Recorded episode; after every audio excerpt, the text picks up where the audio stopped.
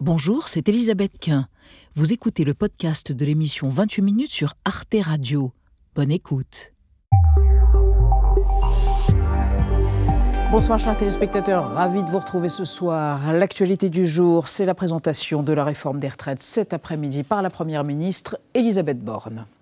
À compter du 1er septembre, l'âge légal de départ à la retraite sera relevé progressivement de trois mois par an pour atteindre 64 ans en 2030. Parallèlement, nous n'irons pas plus loin que les 43 ans de cotisation prévus par la réforme Touraine pour partir avec une retraite à taux plein, mais nous atteindrons cette cible plus vite, nous serons à 43 ans en 2027. C'est donc acté, recul de l'âge de départ à 64 ans, aux grandes dames des syndicats, et alors que les Français sont majoritairement hostiles à ce report de l'âge légal. Y avait-il des alternatives, comme l'augmentation des cotisations, par exemple? La bataille ne fait-elle que commencer? On en débattra avant de retrouver à la fin de l'émission deux jeunes actifs. Ils sont jeunes, ils sont beaux. Alix Van P, Xavier Mauduit. Bonsoir, Elisabeth. Quel est le programme? La Fédération française de football est dans la tourmente après les propos de son président Noël Legrette sur Zinedine Zidane et puis aussi des accusations de harcèlement sexuel. Eh bien, retour sur le premier président de cette fédération, Jules Rimet, qui lui ne faisait pas scandale. Très bien. Alix les marques euh, françaises NJ, Wigo ou encore Yomoni ont un point commun. Leurs noms sont une espèce de franglais incompréhensible. D'où nous vient cette créativité linguistique? On verra ça tout à l'heure. Oui, et qui se moque de nous, les roast évidemment, comme d'habitude. À tout à l'heure, les amis. Pour commencer, on est heureux de recevoir le musicien franco-libanais Ibrahim Mahalouf, pop star du jazz, roi de la trompette à quatre pistons, qui sort un nouvel album, son 17e, centré sur l'amour. Bienvenue dans 28 minutes, c'est parti.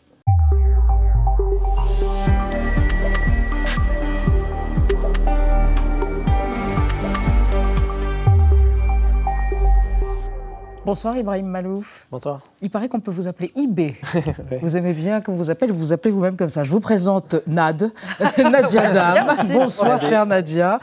Et Benj, Benjamin Sportif. Bonsoir cher Benjamin. Ibrahim Malouf, on est ravi de vous recevoir à l'occasion de la sortie. Alors, le vinyle, oh qu'il est convoité ce vinyle, Capacity to Love. Et évidemment le CD, c'est votre 17e album.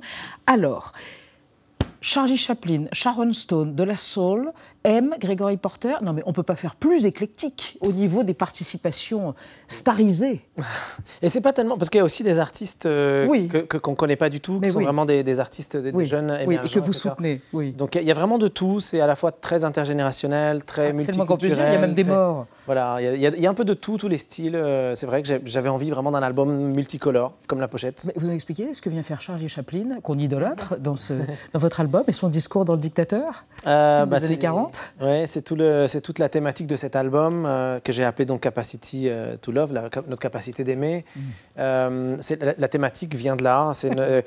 Aujourd'hui, quand je vois un peu l'état du monde et, et cette résurgence de l'adversité, de la violence un peu partout, dès qu'il y a une différence, dès qu'on n'est pas d'accord, c'est tout de suite très violent, les clashs, la culture du clash, etc. Et ben, ce discours qui m'avait marqué lorsque j'étais jeune, qu'on nous avait montré ce film quand j'étais petit à l'école, euh, j'ai l'impression qu'il est toujours d'actualité aujourd'hui. Je me dis c'est c'est peut-être une occasion euh, de, démarrer cet album avec le cinéma que j'aime beaucoup et avec, euh, avec ce discours. Et de trompeter autour de Charlie Chaplin. Alors on vous retrouve dans un instant, mais d'abord votre biographie, votre vie trépidante, vue par Gaël Legras. Beyrouth, la liberté, un monde idéal, c'est la règle de trois d'Ibrahim Malouf. Il naît à Beyrouth en 1980. Sa famille fuit la guerre civile pour la banlieue parisienne quand il n'a que quelques mois. Sa mère Nada est pianiste, son père Nassim trompettiste. Cette même année 80, le musicien français Maurice André, qui avait donné des cours à Nassim à la fin des années 60, aide la famille Malouf à s'installer. Vers l'âge de 7 ans, Ibrahim commence la trompette avec son père. Deux ans plus tard, il se produit déjà avec lui sur scène. À l'époque, il envisage de devenir architecte. Je rêve de reconstruire Beyrouth avec de grands immeubles, précise-t-il. Mais après le bac en 99, il entre au Conservatoire de Paris, est reçu premier et remporte une quinzaine de concours internationaux. En 2003, il rend hommage à l'ami de son père, Maurice André, qui prend alors sa retraite. J'ai vraiment su euh, faire de la trompette euh, un, instrument euh, aussi musical que, le violon, que le violoncelle, que, que le piano. Dès ses premiers albums, il manifeste un immense désir de liberté. Diaspora, Diachronisme et Diagnostic sortent entre 2007 et 2011.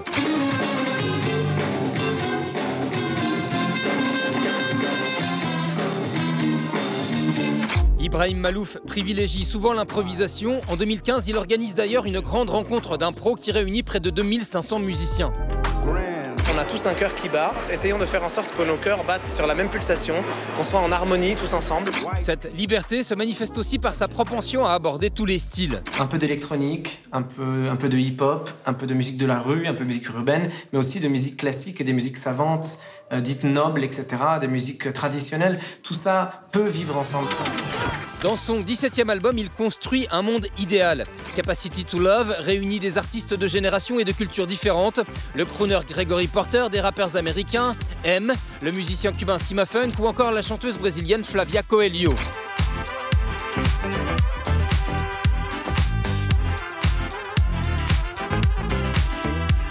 Je conçois que cela puisse paraître naïf, dit-il, mais je montre l'exemple. La musique et l'art en général sont des vecteurs d'union. Voilà, Ibrahim Malouf, trompettiste. Quelle est la partie la plus précieuse de l'anatomie d'un trompettiste? Elle serait au nombre de deux chez vous Pas ce qu'on croit d'ailleurs, éventuellement C'est-à-dire physiquement? Oui. Euh, Les lèvres, je pense, là, sans, sans les lèvres, euh, il y a, on peut difficilement jouer de Vous la les entretenez? Pas suffisamment. Ah, elles gercent en hiver? Eh ouais, alors il faut toujours mettre un peu de, de crème. Mais et alors vous dites, euh, la trompette, finalement, la main, c'est pas très important. On apprend très vite. Euh, oui, en fait, les- même, euh, même le, le- le- le- la pratique instrumentale, en fait, c'est- euh, vous savez, moi, je suis, il y a souvent ce débat que j'ai d'ailleurs avec mon épouse, souvent sur l'acquis et l'inné. Ouais. Euh, et je pense que souvent la musique, en fait, c'est essentiellement de l'acquis, contrairement à ce qu'on imagine. On parle souvent de- des enfants, est-ce qu'il est doué, est-ce qu'il n'est pas doué? Au conservatoire, les profs disent, ah, votre enfant est doué, ou alors, ah, il n'est pas doué, etc. Moi, je ne suis pas du tout d'accord avec cette théorie-là. Ah. Je pense simplement que c'est essentiellement de l'acquis et, et- et surtout une culture, c'est-à-dire écouter beaucoup, beaucoup, beaucoup de musique. Donc, votre euh, père pourrait les dire doigts, le contraire, puisque votre père était lui-même et lui-même un grand trompettiste, donc il pourrait dire c'est tout à fait inné tout ça. Ouais. Hein, on non, bah, pas. il m'a fait travailler euh, beaucoup, beaucoup, beaucoup Oui, dès l'âge de 7 depuis l'âge de 7 ans. Ouais, j'avais pas le choix. Je travaillais vraiment euh, comme un professionnel pratiquement euh, très tôt. Donc euh, c'est, aussi pour ça Ouais. que je fais de la musique aujourd'hui. Benjamin. Alors vous avez vous adorez euh, improviser, on l'a entendu dans le sujet, quitte à déconcerter un peu ceux qui travaillent avec vous, les orchestres symphoniques. vous, vous aimez secouer le, le cocotier, j'allais dire, quitte à perdre un peu sur la route ceux qui vous suivent, non? Mais c'est-à-dire que euh, je viens de la musique classique quand même beaucoup. Et la musique classique est très ordonnée, très classée. Très, euh, il y a des codes, il y a des dogmes même. euh, La musique classique est une musique qui a été construite en plusieurs siècles. Donc c'est difficile de venir et de dire à tout le monde non mais attendez, et si on faisait les choses autrement? Hmm. Vous avez toute une histoire qui est là et qui vous dit non mais on peut pas faire autrement. C'est même interdit de faire autrement. Et, et donc euh, moi mon rôle c'est de, bah, de, de faire en sorte que les choses euh, ne soient pas aussi évidentes. C'est c'est comme ça que je me vois. C'est pas pour embê- embêter les gens. Et ils vous suivent toujours? Ou il y a des moments où ils sont un peu ça réticents? dépend lesquels. Ça dépend lesquels. Oh, pas de nom, pas de nom. Ça dépend lesquels. Tiens, on va vous voir, c'était au mois d'avril 2022 à Bercy.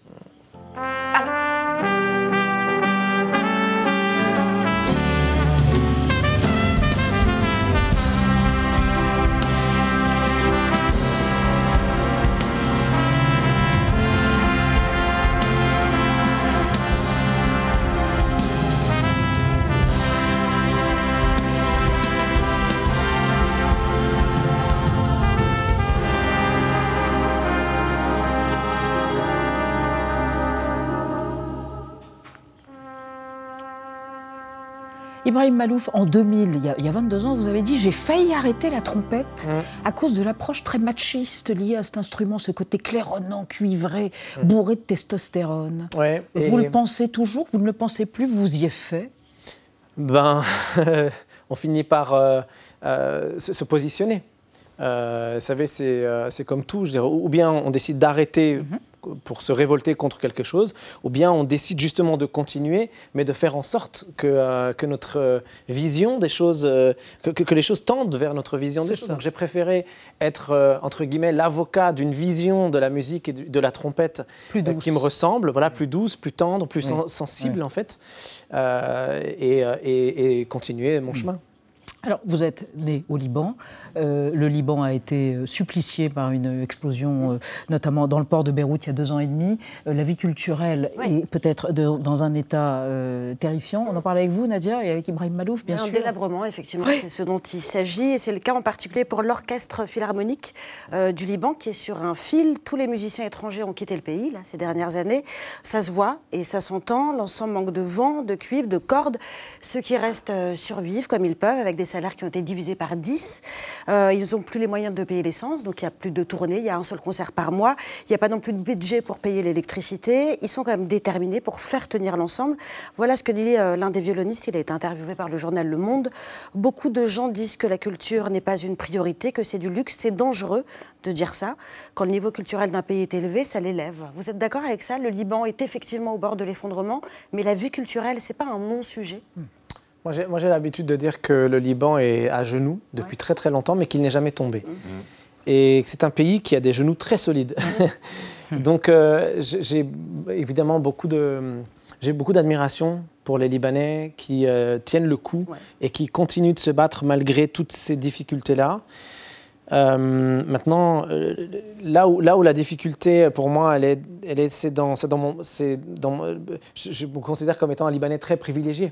Mm. Donc moi, quand je, rentre euh, en vacances au Liban, j'ai un salaire en euros en France, je, je vis ma vie comme un Français, donc mon, mon, argent me permet de vivre très correctement quand je suis là-bas. Mais, mais le niveau de vie, c'est-à-dire qu'il n'y a plus de classe moyenne au. Liban. Aujourd'hui, vous avez ou bien beaucoup de riches ou bien des gens, survivent. extrêmement pauvres qui n'ont pas de quoi payer euh, euh, ni les écoles pour les enfants, ni, les médicaments, ni la nourriture, ni leur logement, etc. Donc, euh, vous continuez l'élevé de fonds? Vous aviez fait quelque chose de caritatif à une époque? Vous aviez ramassé beaucoup d'argent, enfin 2 millions d'euros, je crois. Vous allez continuer ce genre d'initiative pour aider les associations de, manière ponctuelle. À chaque fois que c'est possible, j'essaie de faire quelque mm. chose. maintenant, là où c'est encore plus compliqué au Liban, c'est que les, sans vouloir pointer du doigt, mais les ONG aussi sont corrompues. Mm et que c'est très difficile de trouver les bonnes ONG qui euh, vont vraiment faire acheminer l'argent et les, dons qui sont faits. Donc euh, je me méfie, je, fais très très attention, donc je, je fais attention où je mets les pieds.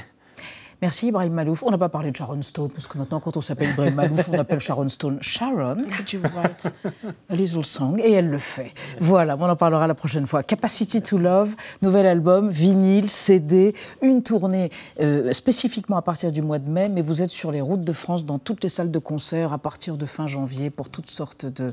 Et croisez les doigts pour nous, parce que le 5 février, on sera au Grammy Awards avec Angélique Kidjo pour l'album Queen of Sheba, et on espère, et on espère que les votes vont aller dans le. Eh bien voilà, ils sont croisés. Merci encore Ibrahim Malouf. On passe à notre débat sur la réforme des retraites dont les grandes lignes ont été annoncées cet après-midi par Elisabeth Borne. Report de l'âge légal de départ à 64 ans, 43 ans de cotisation.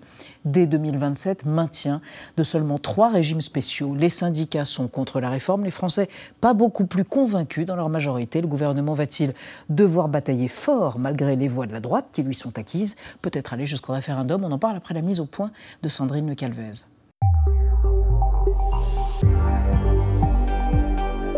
En ordre de bataille sur le front des retraites. Elisabeth Borne et son gouvernement ont lancé les hostilités. La Première ministre a détaillé cet après-midi son projet de réforme et confirmé ce que redoutaient les syndicats. À compter du 1er septembre, l'âge légal de départ à la retraite sera relevé progressivement de trois mois par an pour atteindre 64 ans en 2030. Nous serons donc à 63 ans et 3 mois à la fin du quinquennat. Fini la retraite à 62 ans. L'exécutif choisit de reculer l'âge de départ légal. Et pour percevoir une retraite à taux plein, il faudra dès 2027 cotiser 43 ans au lieu de 42, bien plus tôt que ce que prévoyait initialement la réforme Touraine. Quant aux régimes spéciaux, ils seront supprimés pour les nouveaux embauchés nous allons fermer la plupart des régimes spéciaux de retraite existants. C'est une question d'équité. Les syndicats se concertent ce soir sur la suite à donner aux annonces du gouvernement. Ces derniers jours à Matignon, à la sortie de leur consultation avec Elisabeth Borne, ils ont déjà prévenu. J'ai dit à la Première ministre qu'elle avait réalisé un exploit. Ça faisait 12 ans que l'ensemble des organisations syndicales dans ce pays ne s'étaient pas unies contre une réforme. Même la CFDT, qui avait soutenu les réformes du gouvernement en 2003, hausse cette fois le ton. S'il y a euh, un report de l'âge légal de départ en retraite à 64 ou 65 ans, euh, la CFDT euh, se mobilisera pour contester cette réforme. Alors, la réforme du gouvernement va-t-elle, comme en 2019, être contestée par les Français à coups de grève et de manifestations? Peut-on vraiment pérenniser le système de retraite sans travailler plus longtemps? La bataille ne fait-elle que commencer Trois invités pour évoquer ce sujet qui nous concerne tous. Christophe Rameau, bonsoir. Vous êtes économiste atterré. Vous appartenez à ce groupement indispensable et frondeur des économistes atterrés. Et vous êtes maître de conférence à l'université Paris 1. Selon vous, cette réforme n'était pas indispensable car le système des retraites est aujourd'hui en excédent. Il y avait d'autres priorités. C'est une réforme que vous qualifiez de réactionnaire. À côté de vous, Philippe Manœuvre, euh, Philippe Manière, pas Philippe Manœuvre, c'est le rock. Je suis flatté. Mais bien sûr, mais peut-être êtes-vous aussi un érudit du rock. Vous êtes essayiste et président de la société de conseil Solis Communication. Selon vous, Philippe Manière, cette réforme est indispensable car le système des retraites est déséquilibré. Tous les autres pays du monde sont déjà passés par là. C'est une question de bon sens. Et enfin, Adélaïde Zulfikar Passik, bonsoir. Vous êtes directrice générale de BVA France. Et selon vous, même si les Français ont toujours été récalcitrants plutôt à l'idée de travailler plus longtemps, l'idée d'une réforme des retraites était majoritairement acceptée, mais ce n'est pas le cas. Ce n'est plus le cas aujourd'hui. On démarre avec euh, l'âge du jour ou le chiffre du jour en tout 64 ans, hein, donc euh, l'âge légal de la retraite est donc repoussé, si la réforme passe, bien sûr, à 64 ans, et non 65, hein, comme l'avait envisagé Emmanuel Macron. C'était encore dans les tuyaux il y a euh, quelques semaines. Christophe, Christophe Rameau, pardon.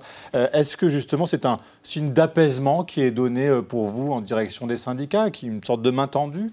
Non, parce que ça s'accompagne d'une accélération hein, de, la hausse de la durée de cotisation requise. Normalement, on devait passer à 43 ans en 2035, et là, ça sera 2027, donc c'est une très très forte mmh. euh, accélération. Et pour, d'emblée situer quand même un peu les, enjeux globaux, hein, la France va mal. Enfin, on viendra sur tout ça. Enfin, il y a de la désespérance sociale, il y a, une absence d'horizon, euh, il y a de l'inflation, euh, et je dirais qu'il y, a des priorités.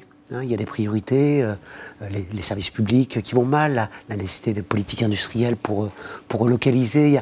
Il y a, plein d'autres priorités, la, transition écologique. Et, donc, dans, ce pays qui va mal, qui est insécurité, qui est insécurisé socialement, il y a des choses qui tiennent. Il y, avait il y a des choses très belles. Il y a notre système de retraite. On est un des pays au monde, on devrait en être fier, où le taux de pauvreté est l'un des plus faibles. Et on y reviendra, je pense qu'il n'y a pas de, gros problèmes mm. de financement, ce qui ne veut pas dire qu'il n'y a pas de problème, attention, mm. attention, j'y reviendrai. Mais voilà, au lieu de, faire une réforme de progrès, hein, parce que, y compris quand on lit le rapport du Conseil d'orientation des retraites, moi, ce qui me marque, c'est ce que dit le Conseil d'orientation des retraites, c'est qu'en fait, le vrai problème, c'est que les réformes déjà accumulées. Toutes les réformes néolibérales, ça n'a pas cessé ces dernières années, eh bien, vont déjà conduire à une dégradation à une baisse du niveau relatif des pensions par rapport au salaire. et là, on en rajoute une couche, on insécurise un peu plus. Est-ce que c'était le bon moment, Philippe Manière, justement, au vu de ce que vient de dire Christophe Rameau sur la situation hum. économique que nous rencontrons ah ben, je pense que c'est trop tard. C'est-à-dire que si on veut que ce type de réforme soit juste, il faut qu'un maximum de générations euh, euh, contribuent à l'effort. Et je pense que plus on tarde, et je, le dis d'autant plus tranquillement que j'aurais été concerné si ça avait été fait plus tôt, évidemment, euh, plus on tarde, plus ça doit taper un peu plus fort sur les peu qui vont être concernés. Donc je trouve que c'est presque dommage d'avoir tardé. D'ailleurs, je ne sais pas si vous vous souvenez, il y avait une réforme qui d'ailleurs était très différente, mais qui avait été déjà votée par une des deux chambres au moment du Covid. Elle a été suspendue. Donc le, projet, le projet du président, dans son mandat précédent, de faire cette Donc réforme. On aurait dû aller à 65 ans. je ne sais pas s'il fallait aller à 65 ou 64 ans. Moi, ce qui me frappe dans cette réforme, ce qui est très intéressant et je crois assez habile pour être très honnête, c'est qu'à la fois, on joue sur les deux curseurs. C'est-à-dire, on joue à la fois sur l'âge de départ, qui effectivement a été ramené de 65 à 64 ans dans le projet, mais aussi sur la durée de cotisation. Et la durée de cotisation, c'est évidemment ce qu'il y a de plus important, de plus juste, parce que c'est évidemment pour ceux qui ont commencé tôt, euh, ils auront plus tôt leur nombre de trimestres requis, et donc ils pourront partir un peu plus tôt, dans les limites évidemment euh, de l'âge légal. Mais l'âge légal permet à tous ceux qui n'ont pas encore leur trimestre de partir, d'avoir des droits, et donc cette combinaison des deux fait que c'est quelque chose qui, je trouve, à l'arrivée, compte tenu de la nécessité de faire une réforme, parce que tout simplement, mm. je suis d'accord avec Christophe sur le fait qu'il faut sauver ce système, mais pour le sauver, il faut le financer, tout simplement. Il y a moins d'actifs, il y a plus de retraités. 20 euh, milliards de déficit en 2030, c'est ça? Et c'est pas seulement 26 20 milliards de déficit en 2030, c'est que sinon, il faut augmenter les cotisations de 500 euros par, euh, par euh, cotisant tous les ans, ou bien alors il faut diminuer les pensions. Qui dit ça, pardon, c'est les 500 euros C'est le corps. Si on veut avoir le même objectif, ça c'est le corps en particulier, et encore le corps il est optimiste, parce que je ne sais pas si vous avez regardé, les hypothèses du corps, c'est un taux de chômage de 4,5%. On n'y est pas, si vous voulez mon Donc avis. 500 euros en plus pour tout le monde? il faudrait payer, il faudrait cotiser 5 ou 600 euros de plus par actif pour an. arriver au même résultat si on ne bougeait pas les... Ou bien alors diminuer les pensions de 400 euros. Donc dans tous les cas, c'est une mauvaise nouvelle, soit Alors. pour les actifs, soit pour les retraités. Donc le mieux, c'est quand même de travailler un peu plus pour éviter justement d'avoir à prendre de l'argent, soit aux retraités, soit aux actifs. Vous réagirez après, mais d'abord, Bon, Adélaïde Oui. Juste un mot quand même sur le côté politique, parce que euh, Emmanuel Macron, tout de même, n'est pas allé jusqu'aux 65 ans, il est aux 64 ans. C'est une manière de tenter de démobiliser, démobiliser euh, la mobilisation euh, qu'on attend des syndicats notamment? Alors, il sait qu'il y a un risque évidemment euh, social et, euh, et politique euh, avec cette réforme, mais toutefois, euh, il faut avoir en tête deux choses. Si on compare avec les réformes passées, par exemple, celle de 2010, qui était la, la dernière réforme d'ampleur sur la question des retraites, la mobilisation, en tout cas le- la contestation dans l'opinion était plus forte que ce qu'on mesure aujourd'hui. Alors attention, je, je rappelle que toutes les, tous les chiffres que j'ai là datent d'avant les annonces d'Elisabeth Borne, donc mais bon, globalement, on avait On un... pas fait de sondage depuis, évidemment. Non, évidemment. On avait un, un niveau euh, d'acceptation en 2010 euh, qui était, euh, qui était en- encore plus faible qu'aujourd'hui. en revanche, c'est vrai que ce qui s'est passé depuis quelques mois, et on avait encore il y a quelques mois une opinion qui était, je ne vais pas dire favorable à une réforme des retraites, mais il y avait chez une partie des Français, on va dire une, petite... euh, une petite moitié, euh, un, un sentiment qu'il y a sans doute nécessité à repenser le système, à le réformer, euh, euh, du fait de la démographie, euh, du fait de, de pl- plusieurs facteurs. Et donc, on avait des Français qui étaient très partagés, un peu à l'image de, de notre plateau. Et puis, euh, depuis, euh, depuis le mois de septembre et le, euh, enfin, depuis la réélection d'Emmanuel Macron, plutôt, euh, au fur et à mesure que les contours ont commencé à, à se dessiner, les contours de la réforme, qu'on a commencé à parler de, du report de l'âge légal, euh, et qu'il y a une espèce de cacophonie sur euh, un manque de pédagogie d'une part de l'exécutif, et par ailleurs une cacophonie sur euh, le corps dit qu'on va, euh, on va vers un déficit, mais oui finalement ce déficit ne va pas durer longtemps, et les experts qui, ont, qui ont donné des sons de cloche différents, j'ai le sentiment que euh, de l'opinion c'est d'un espèce de brouillage de- du message, et qui dit message peu clair dit message un peu suspect, donc, pourquoi message cette réforme? Donc finalement un peu un doute sur la nécessité même, le bien fondé de la réforme. Christophe Ramos, c'est vrai que dans l'opinion, il y a aussi quelque chose qui infuse, c'est ce qui se passe autour de nous dans les autres pays. Et je regardais quand même les âges euh, légaux de départ à la retraite, 65 ans en Allemagne, 65 ans en Belgique, 67 ans au Danemark, 71 ans bientôt en Italie. Bon, est-ce qu'on pouvait y échapper? Alors, d'abord, faire attention, il y a les âges légaux, puis il y a l'âge effectif de départ. Dans tous ces pays, il y a des dispositifs qui permettent de partir plus tôt. Mais vous auriez, pu, vous auriez pu citer encore un pays où, qui va encore plus loin, hein, c'est le Japon. Au Japon, quel âge entre les, les 70 et 74 ans, il y en a 30% qui travaillent. Mais c'est un pays. Vous voyez ce que je veux dire Et une Et donc, démographie. Ils travaillent par euh, choix, ils peuvent partir Ils avant. travaillent par choix. Non, ils peuvent partir avant. Ils travaillent par Ils choix parce que, leur, parce que leur pension est ridicule. Donc, si vous voulez, c'est une question de choix social. Si vous voulez. Pendant longtemps, en France, on- quand on va sur le site de la Sécu, c'est toujours le terme qui est utilisé. On parlait de risque vieillesse pour désigner la retraite, l'antichambre de la mort. Pendant longtemps, euh, ben voilà, les, le- le- en 1970, à la fin des Trente Glorieuses, euh, le taux de pauvreté chez les retraités était l'essentiel des pauvres, c'était des retraités. Grâce à nos merveilleux systèmes de retraite, on a réussi à créer un espace dans la vie, c'est quand même pas rien. On en a les moyens. Où entre le travail, la période de travail, qui est souvent éreintante pour nombre de, de travailleurs, et la mort, eh bien, on a une période de- d'un certain droit au bonheur. Voilà. Et qu'est-ce qu'on a fait pour ça? Sur une richesse qu'augmente chaque année, eh bien, on a décidé, dans les salariés, en fait, parce que c'est c'est des sal- c'est du salaire, les retraites, on a décidé d'en consacrer une plus grande part de cette masse salariale. Ça veut dire quoi? Concrètement, il faut être très Rapidement. concret. Ça veut dire que les salariés, ils ont vu leur salaire, ces 40, 50 dernières années, augmenter moins vite que la valeur ajoutée qu'ils créent. Mais attention, leur salaire a quand même augmenté. Alors, je rectifie un peu vos chiffres. hein. quand vous dites, je ne sais plus combien, 30, 40... Non, le Conseil d'orientation des retraites dit... Les, les retraites, non mais les retraites, c'est excédentaire aujourd'hui. Dans le corps, chacun Non, non, mais, non, non, mais c'est excédentaire. Alors aujourd'hui, et les retraites, les retraites, les retraites, ça sera de l'ordre, le déficit au maximum avec plein d'hypothèses sur lesquelles on va pas revenir, on va pas rentrer dans des débats techniques. Ça sera de l'ordre de 12-15 milliards, en sachant que en 2030, Par an. en 2030, oui, par an, bien sûr. oui, c'est pas de la dette, c'est du déficit. 12 milliards après, laissez-moi finir. 10 ans. Ça représente, ça représente, regardez, je vous donne un chiffre simplement. Oui, mais c'est le. Emmanuel. Macron, Oui. premier quinquennat, 40 milliards d'impôts sur les plus riches et les entreprises par an. Il en rajoute 8 milliards. Vous voyez, 48 milliards, d'accord, de cadeaux. L'argent. Donc, alors, il y a, il y a des moyens qui ça, existent sur ces cadeaux qui ont été faits aux entreprises. Est-ce qu'on n'aurait pas pu trouver la manne nécessaire pour les retraites là? D'autres solutions, d'autres alors, euh, moi, ce qui leviers m'amuse beaucoup, c'est que les grands défenseurs, et j'en suis, mais vous allez être encore plus que moi, de régime par répartition, euh, qui, qui poussent des cris quand on parle de, de- de capitalisation, le système alternatif où chacun cotise pour soi-même, et, et moi-même, je suis attaché au système par répartition, euh, oublie toujours de rappeler... quand même. Non, je trouve que ce serait bien d'avoir les deux, comme, tout- Oui, je- comme la plupart des pays de le dire, oui. développés. D'ailleurs, vous allez rire, les fonctionnaires et les élus y ont droit en France, pas les autres. C'est un peu bizarre. Bon, toujours est-il, mais je ne voulais pas rentrer dans ce débat. La répartition, c'est, vous l'avez dit vous-même, les actifs qui payent pour les retraités. C'est donc un système de solidarité. C'est Christophe qui l'a exprimé tout à fait naturellement, et c'est vrai, un système de solidarité entre les, les- les actifs et les, et les- et les retraités. Et euh, on, on nous cherche, pour éviter que ce système soit ce qu'il est, ce qu'il doit être, on cherche des bouts de ficelle pour aller chercher ailleurs. Ça n'a rien à voir, par exemple, la baisse des impôts. La baisse des impôts sur les entreprises, c'est une diminution d'un impôt de production qui est très élevé en France, beaucoup plus élevé qu'ailleurs. Je vous rappelle qu'on a le record du monde des prélèvements fiscaux et qui faisait, c'est tout à fait documenté, que beaucoup d'entreprises industrielles ne pouvaient pas se développer en France, voire ficher le camp. Baisser cet impôt-là et obtenir, on a depuis quelques, quelques mois des résultats dans ce sens-là, qu'il y ait de la relocalisation, en tout cas qu'il n'y ait plus de délocalisation, ça ne me semble pas être une erreur de politique publique. Et j'ajoute que malgré la baisse que vous avez indiquée, on reste beaucoup plus élevé que les autres sur ce critère-là.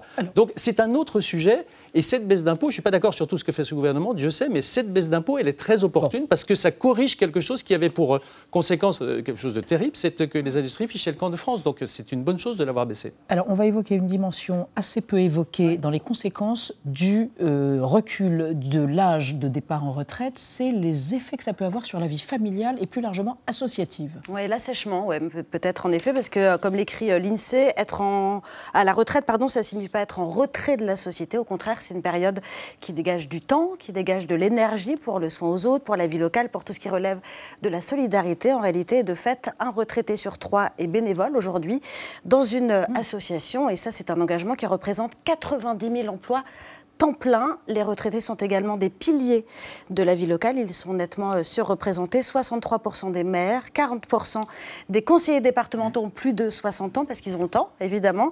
Et puis enfin, les retraités, ça c'est important, les retraités sont essentiels à l'équilibre des familles en gardant les enfants et ils le font beaucoup. En l'occurrence, ce sont, écoutez bien, 23 millions d'heures de garde d'enfants qui sont assurées chaque semaine par les grands-parents, c'est-à-dire autant que les assistantes maternelles qui sont rémunérées pour ça. Et je parle également euh, des mères célibataires qui ne tiennent que grâce à ce renfort. Adélaïde Zulfikar Pasik, est-ce que le gouvernement a bien euh, évalué les conséquences de cette réforme sur la société, au-delà de la seule question du travail, parce que le travail n'est pas tout, hein, c'est ce que vous disiez, Christophe Rameau Non, le travail n'est pas tout. Puis en plus, il y, a- il y a un point qu'on n'a pas abordé et qui, Mm. euh, euh, sans doute, vient contribuer à, euh, aux réticences des Français sur la question de, de la réforme des retraites, c'est le, le sens du travail aujourd'hui. Euh, La valeur travail La valeur travail qui a beaucoup changé. Et qui pas a uniquement notamment en France d'ailleurs, de pas manière générale. partout. après Voilà, par- effectivement, avec la crise Covid, on a vraiment une reconsidération de, de la question du travail et donc cette, cette question du report de, de l'âge de départ en retraite qui, euh, qui aujourd'hui euh, euh, cristallise l'opposition. En fait, c'est ça qui est le, le- le point de crispation le plus des, des- des Français.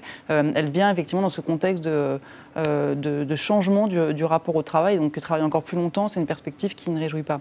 Euh, sur la question de euh, est-ce que le- l'exécutif a, a mesuré toutes ces implications, euh, je ne peux pas vous répondre. Je peux, je peux simplement voir effectivement quelles sont les, euh, les lignes de clivage dans, dans l'opinion et pour le coup, on voit quand même qu'aujourd'hui, euh, il y, a- il y a trois catégories dans la population qui, sont, qui soutiennent euh, la réforme. Les trois retraités catégories, les retraités, voilà, euh, eux-mêmes. Euh, alors, euh, pour, Qui sont donc pas concernés enfin, qui ne sont pas concernés ou peut-être que c'est ceux qui aujourd'hui, peut-être qu'ils craignent pour le, le système parce qu'ils ont peur qu'à court terme d'avoir des. Donc, mais effectivement, ils sont moins concernés que les actifs qui sont dans l'inquiétude de qu'est-ce qui m'attend demain. Euh, et les deux autres catégories qui parfois d'ailleurs se recoupent parce qu'on a des, euh, des chevauchements en termes d'é- d'électorat, ce sont d'un point de vue politique les sympathisants euh, LR et les sympathisants euh, de la majorité présidentielle. On va en venir, mais tout de même, Ouais. euh, Philippe Manière, il aurait fallu jouer sur les pensions des retraités, non? Pour être complètement juste. Puisqu'aujourd'hui, pour être euh, très, très précis, hein, les retraités gagnent plus en moyenne qu'un actif. Donc oui, ce n'est pas Non, rien. Non, c'est vrai, et, c'est un, grand changement. en c'est- Europe. C'est un, grand changement. Alors, c'est compliqué parce qu'il y a quand même pas mal de pays où maintenant, heureusement, comme en France, euh, la pauvreté euh, a quand même déserté euh, le- le- la catégorie des retraités. C'est une Il y a des bonne retraités chose. pauvres, hein, Oui, il y a des retraités à 1000 euros Évidemment, il en reste, mais bien sûr, il en reste. D'ailleurs, dans le dispositif qui a 900 été présenté ce soir, on ne le dit pas assez. Moi, je pense d'ailleurs que c'est un peu casse-gueule, si je peux me permettre, du point de vue arithmétique. Vous avez compris ce qui a été expliqué oui, j'ai compris. pas à comprendre. Je crois que j'ai compris. Je crois, mais peut-être que je me trompe. En tout cas, ce, dont je suis sûr, c'est que sur le total de ce que produit la remontée de l'âge Oui. de la retraite et de l'accélération de la réforme Touraine, un tiers est prélevé pour accroître précisément les petites retraites et pour favoriser la pénibilité, etc. Tout un tas de dispositifs qui vont être élargis ou créés. Je ne dis pas qu'il ne fallait pas le faire. Je veux dire qu'il y avait ce souci très clairement dans le gouvernement, pas être réprochable pour parler politique sous cet angle, et je voudrais vous rassurer, Nadia, dans les pays comme euh, l'Allemagne, la Suède, où on part à la retraite plus tard, je vous assure qu'il y a une vie associative assez, assez dynamique. Et surtout, il y a un dernier point, à mon avis, sur lequel on n'insiste pas assez. Comme de toute façon, la réforme Touraine, elle était en marche et que petit à petit, tout le monde devait avoir plus, 2014, hein, voilà, plus, plus de trimestres pour cotiser, je viens de regarder de près, il y a seulement les gens qui sont nés entre le 1er septembre 1961 et le 31 décembre 1972 qui sont concernés. Pour tous les autres, ceux qui sont nés avant ou après, ça ne change rien. C'est simplement qu'on a, pour lisser la bosse, la bosse des déficits, mm. on a demandé un effort un peu plus rapide à une catégorie de population qui y échappait, puisque l'accélération de la réforme Touraine n'intervenait qu'après. Donc vous voyez, ce n'est pas un changement d'univers, c'est une accélération qui ne concerne que 12 années de naissance. Gardons du temps pour le, la, dimension politique. Euh, Olivier Marlex, le président du groupe euh, Les Républicains à l'Assemblée nationale, vient de dire banco pour cette réforme. Il a tendu la main au gouvernement, il semble avoir été entendu, il estime avoir été entendu, on l'écoute. Nous, prenons euh, acte que la Première ministre euh, a, entendu un certain nombre de, nos demandes. Euh, la première, la plus importante, c'est que le, rythme de la réforme des retraites ne soit pas un rythme brutal. On proposera, aura un amendement pour qu'il y ait une, vraie clause de revoyure, qui tombera à peu près en même temps que l'élection présidentielle, avant d'aller poursuivre, le cas échéant, sur les 64 ans. Christophe Ramos, ce soutien des Républicains, c'est pour vous la preuve que c'est une réforme de droite? Oui. Il est qualifié de réactionnaire. comment dire? Oui. Euh, comment dire le, pour, revenir sur, sur, certains gens, il faut savoir qu'à à, 61 ans aujourd'hui, mm. il y a euh, un tiers des ouvriers qui sont ni en retraite, ni en emploi. C'est-à-dire qui sont au chômage. Euh, en arrêt maladie? En arrêt maladie, etc. Et un, et un quart des employés. Hein. Euh, pour revenir sur votre propos sur les, la question du niveau de vie des retraités. Le niveau de vie des retraités, vous avez raison, quand on compte les loyers implicites, hein, c'est-à-dire le, fait que les, les, les, retraités sont propriétaires de leur logement. Pas tous. Ils habitent pas tous, mais enfin voilà, quand on intègre ça, ils sont, on est à peu près au même niveau que. Mais attention, il y a 20% du revenu des retraités, c'est des revenus du capital. Et donc, en fait, il y a effectivement des retraités qui vivent très très bien, qui roulent sur l'or même. Mais si on veut s'attaquer à ça, c'est pas aux retraites qu'il faut s'attaquer. C'est aux revenus du capital. C'est pas exactement ce qu'a fait le gouvernement ces dernières années. Vous avez bien compris le sens, euh, le sens de, de, de, de, mon propos. Alors, sur, le, sur, le, sur, les retraites à 85%, il faut faire attention parce que là, il y a il y a une petite arnaque intellectuelle quand même. Hein. C'est que, bah, il faut savoir que hein, le minimum à 1200 euros. C'est pour une retraite, c'est pour des gens qui auront cotisé 43 ans. Vous voyez ce que je veux dire? Or, les petites pensions, parce qu'il y en a mm. quand même un paquet aujourd'hui. Et s'il y avait des priorités en termes de réforme, de mon point de vue, c'était d'améliorer. D'accord Eh bien, aujourd'hui, vous avez la, la, la, la, garantie de 85%. En fait, on estime qu'elle ne couvrira que de l'ordre de 80%, que de, que l'ordre de 20-25% de ceux qui sont aujourd'hui. Mmh. couvrira partiellement les autres. Euh, euh, puisque c'est au prorata des cotisations. Les autres n'auront pas rien, ils n'auront pas le maximum. ils ne sont pas 1200 euros, donc, euh, donc voilà. Vous voyez ce que je veux dire? Adélaïde Zulfikar Passik, Emmanuel Macron en avril disait J'exclus pas le référendum pour quelque réforme que ce soit. Est-ce que ça peut être l'option ultime? Après tout, de la soumettre, puisque tous les Français sont concernés, de soumettre ça ça peut être l'option ultime, surtout que je rappelle qu'il a effectivement, euh, au, soir de sa réélection, dit qu'il allait changer de façon d'exercer le, pouvoir. Alors pour l'instant, les Français n'ont pas vu, d'ailleurs on mesure dans les enquêtes, les Français disent qu'ils ont qui constate presque encore plus de, verticalité et moins d'horizontalité. Mais c'est pour ça que je reviens sur la question de ce qu'on vient de voir, là, euh, la, droite qui dit Banco, on est d'accord, c'était important pour Emmanuel Macron. Et d'ailleurs, c'est sans doute pour ça que la question de, euh, l'âge était la voie privilégiée, parce que, euh, par exemple, on sait que la droite n'est pas favorable à une hausse de, des, cotisations et donc une, une, augmentation de la fiscalité des entreprises. C'est important pour lui. Pourquoi? Parce qu'il a vraiment intérêt à faire passer ce texte sans recourir au 49.3. Et c'était uniquement en, suscitant l'adhésion de la droite qui pouvait faire cela. Donc c'est une première voie, en tout cas, c'est de ne pas avoir recours au 49.3 et de réussir à faire voter euh, le texte euh, avec le soutien des, euh, des députés LR. Après, effectivement, est-ce qu'il faut aller jusqu'au référendum? Je ne pense pas qu'il ira jusque-là, parce que pour, en l'état, les Français sont contre. Or, il a vraiment besoin de faire passer cette réforme. C'est vraiment quelque chose qui a un totem qui veut accrocher à son tableau ça, de, être, du mandat. comme un réformateur, mais de manière quand même quel échec de ne pas avoir Dernière question. à s'adjoindre la CFDT qui est quand même le syndicat réformiste, on pouvait se dire que dans ce cas-là, voilà, c'était. On aurait pu imaginer que la CFDT, la, CFTC, comment, comment a-t-il échoué? Pourquoi a-t-il échoué? Je ne sais pas s'il pouvait réussir, pour être très honnête. C'est-à-dire que curieusement, là, on est dans une espèce de jeu des syndicats qui est euh, assez classique en France, puisqu'il y a de nombreux syndicats qui sont en concurrence aux élections professionnelles, et je pense qu'aucun ne pouvait se permettre sur ce sujet-là euh, de baisser la garde. Et donc je pense qu'il a rapidement acté qu'il ne pouvait pas obtenir l'accord des syndicats. D'ailleurs, très tôt, ils ont dit qu'ils ne seraient jamais d'accord sur la mesure d'âge. Donc à partir du moment où vous savez que vous ne pouvez pas avoir leur accord, vous cherchez autrement. À, mon avis, ce qui était le plus important pour lui, et il est probablement en train d'y arriver, euh, sous réserve, c'est d'éviter de, dépenser un 49.3. Vous savez qu'il a droit qu'à un 49.3 en dehors des, lois de finances et des lois de finances sécurité sociale. Si c'est celui-ci, euh, s'il passe sa réforme et le 49.3, il n'en a plus pour le reste de son mandat. Là, s'il arrive à le faire sans 49.3, il lui en reste pour une autre réforme éventuellement qui pourrait pour le coup passer au forceps. Franchement, très rapidement, Christophe Rameau, les Français, et c'est ce sur quoi se mise le gouvernement, ils sont résignés, estiment ils n'iront pas dans la rue. Quel est votre sentiment? Est-ce que cette réforme, au final, elle va passer? Bah, Mon sentiment, c'est de les convaincre qu'il y a la possibilité, regardez, je suis cool, sans même toucher Mm. Je pourrais toucher par ailleurs, sans même toucher au taux de profit des entreprises. Mm. Il y a les moyens, non seulement de s'opposer à cette réforme, qui est particulièrement injuste et qui va concerner principalement les catégories populaires, mais il y a les moyens, y compris de revenir sur une partie des réformes antérieures en cotisant dans la bonne humeur.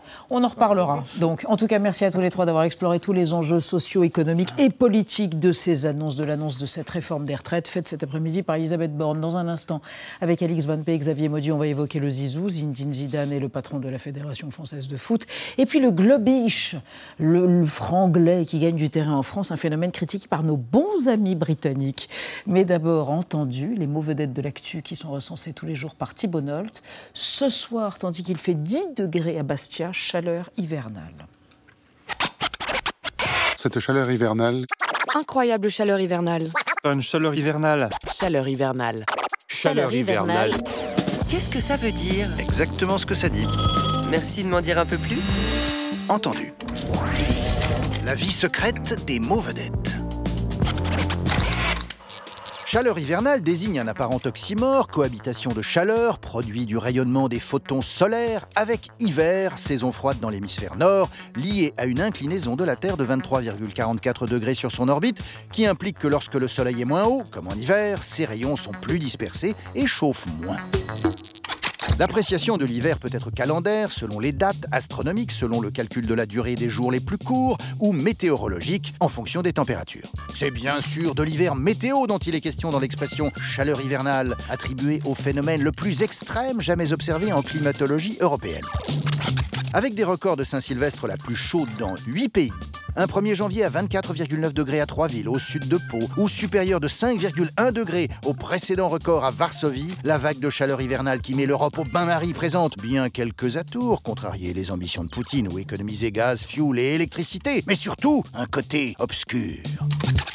La chaleur hivernale ruine les écosystèmes et l'agriculture, telles les canicules l'été. Certains végétaux, comme le blé, déterminent la saison en fonction de la durée du jour, mais d'autres, comme les pommiers, se fient aux températures pour commencer à bourgeonner. En 2021, le gel tardif sur vignes et vergers précoces avait provoqué 4 milliards d'euros de dégâts. Dans l'Antiquité, Hadès, dieu des enfers, kidnappe la fille de sa sœur, Déméter, déesse de l'agriculture et des moissons. Zeus, le mêle-tout, décide qu'ils se partageront la jeune femme. Pendant que sa fille est avec Hadès, la tristesse de Déméter assèche la terre et provoque l'hiver. Déjà, la cohabitation du chaud, du froid, de l'agriculture et de l'amour. Merci Thibault oh, Space Age Hein?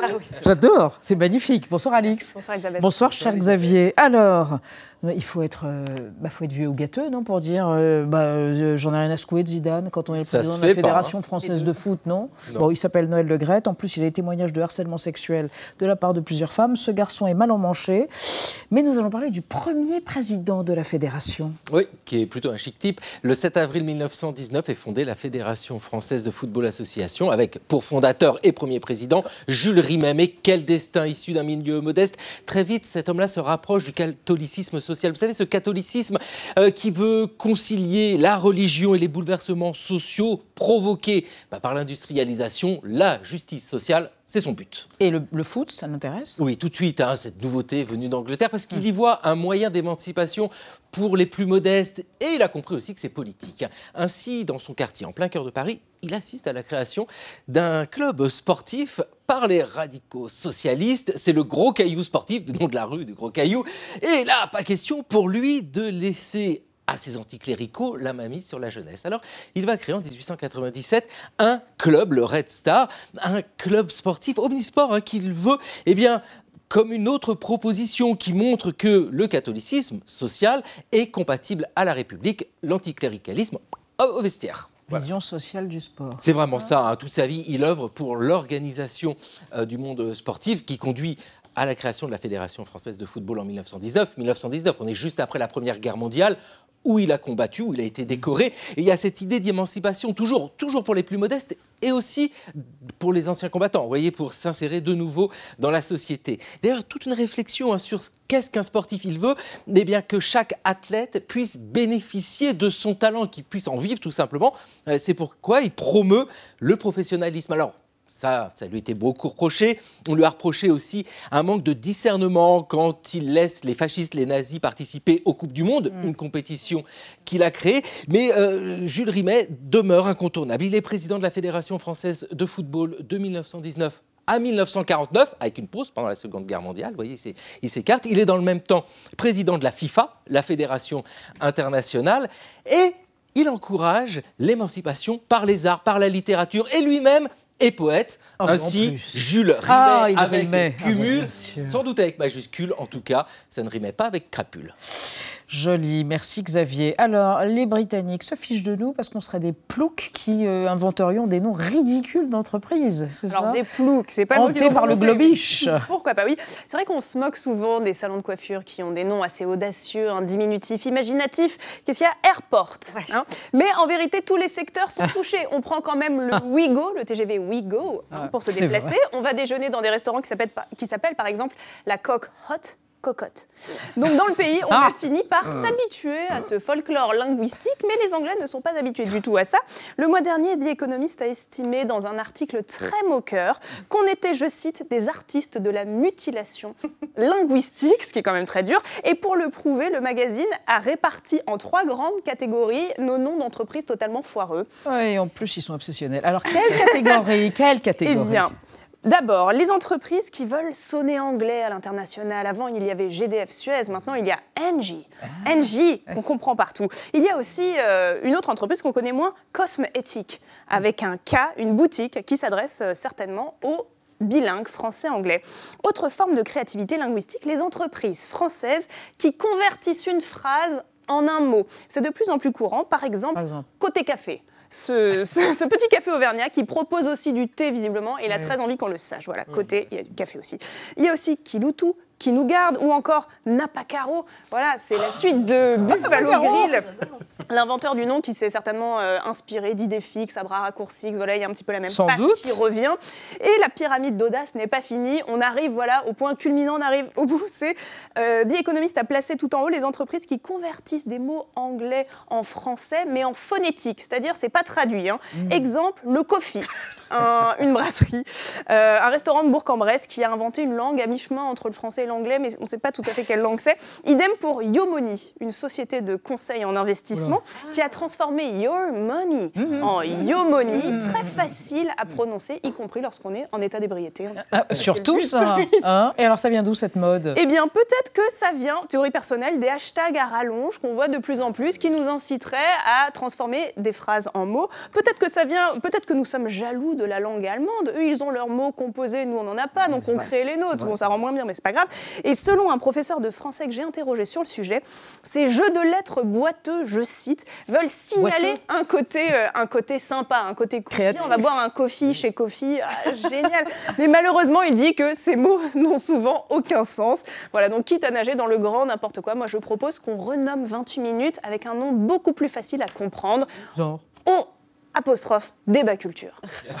oh non, mais en plus on mutile l'orthographe. Philo donc, euh, comme disent nos amis amateurs des mots multiples. Bon, bah merci à tout le monde. À demain 20h05. Bonne soirée. Tchuss.